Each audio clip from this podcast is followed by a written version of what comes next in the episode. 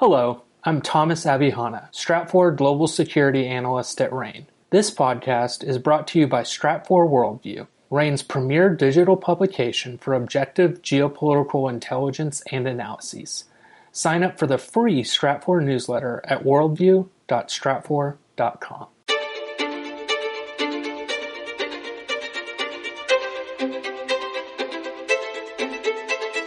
You're listening to the Essential Geopolitics podcast from Stratfor, a RANE company. I'm Emily Donahue.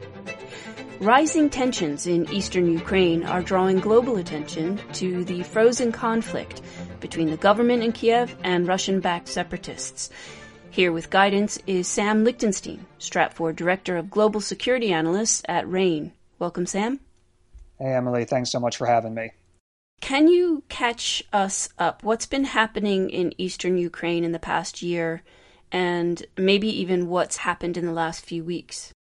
Sure. So, amid a number of other global problems that have really diverted attention, there's still been an ongoing, simmering conflict in eastern Ukraine between Russian backed separatists and Ukrainian forces that are implicitly and in some ways explicitly supported by Western governments.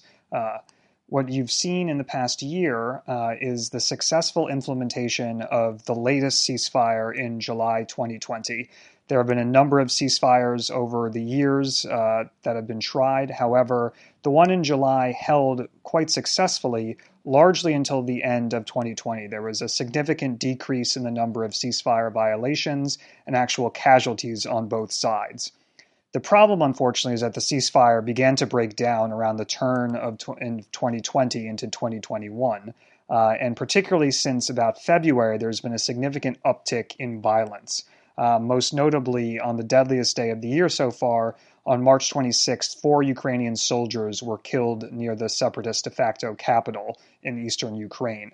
So you've had a ceasefire that's begun to break down significantly, and then, uh, in particularly in the past few weeks, there's been a major increase in violence, violations, and this is all occurring against a backdrop of broader tensions between Russia and Ukraine, and also even more generally between Russia and the West. Well, I'm, I'm sure this is a loaded question, but which side is responsible for the recent escalation and heightened tensions? What are the various sides that you've mentioned? What are they saying? Well, unsurprisingly, both Ukraine and Russia blame one another. Uh, on the Ukrainian side, uh, you've seen the government in Kiev and supported by most governments in the West essentially call out Russia for massing troops along the border, uh, staging a series of provocative exercises, uh, and essentially trying to destabilize eastern Ukraine even more than it already is by providing things like more advanced weapons to the separatists it backs there. On the Russian side, unsurprisingly, things are seen differently. You have the government in Moscow that's essentially accused Ukraine of provoking clashes deliberately with the Russian backed separatists and failing to adhere to its commitments that Kiev made uh, to try to de escalate violence. Notably, you've had uh, President Putin, as well as a number of other senior leaders, including his foreign minister, essentially say that Ukraine is trying to goad Russia into a conflict and that uh, if it really wants war, it, Russia will bring it, uh, but it's certainly not the preference of Moscow to do so. Sam, this has been a long standing conflict, and I assume, based on what you've said so far, that there are risks for future escalation. Could you tell me how that might play out? Sure. So there are two main concerns here. The first is that there's a deliberate effort on either side to proactively engage in armed struggle. Uh, what we've seen so far this year and what has basically dominated the battlefield uh, in the intervening six, seven years now that this conflict has been going on, uh, is a series of small skirmishes, some of which heat up and then fade back and then reheat up again. The first major concern, therefore, is that either side, either on Ukraine or the Russian backed separatist side, deliberately seeks all out return to conflict. The secondary concern, uh, and the one that I think is a little more likely if you had to choose between the two, uh, is a miscalculation or misunderstanding on either side uh, that inadvertently brings a return to armed conflict. To be clear, there are certainly reasons that both Kiev and Moscow uh, would find conflict against the other convenient. Uh, for a variety of domestic political reasons to refocus public attention, rally support, uh, also get foreign backing uh, for their efforts. However, there are also significant reasons that both sides may not want to deliberately seek out conflict. Uh, for instance, on the Ukrainian side, uh, Ukraine knows that despite all of its efforts, it cannot come close to matching Russia militarily. So any sort of direct engagement uh, would certainly lead to its defeat.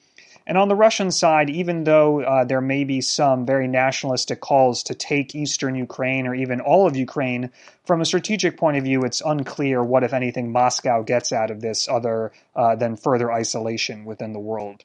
So I would say the more con- bigger concern that we have is that neither side, while deliberately seeking all out conflict by engaging in this series of tit for tat escalatory moves, public recriminations, etc., inadvertently steps into conflict. And it's notable that Russia, though it exerts certainly some control over Russian backed separatists in eastern Ukraine, does not have complete control over them. And therefore, actions that some of these separatists might take on their own could force Moscow into a conflict, even if it didn't necessarily seek one out. And similarly, on the Ukrainian side, some sort of incident involving its troops that may have not come from central direction from Kiev could also force the government to more strongly back up its words and therefore drag it into a conflict unintentionally. Wow, that's a lot to take into account, isn't it? Unfortunately, it's a tragically complex scenario that at this moment uh, has no clear way of resolving itself. Uh, and so you have this stalemate on the ground uh, and really, the only peace process to speak of is one in theory. Uh, and until both sides get serious about negotiating, uh, there's not going to be an end in sight. Sam Lichtenstein is Stratfor Director of Global Security Analysts at RANE. Sam, thank you so much. Thanks, Emily. You can stay up to date on Stratfor's analysis of the region and its geopolitical positioning. Sign up for our free newsletter today. Go to worldview.stratfor.com. That's worldview.stratfor.com. I'm Emily Donahue. Thanks for listening.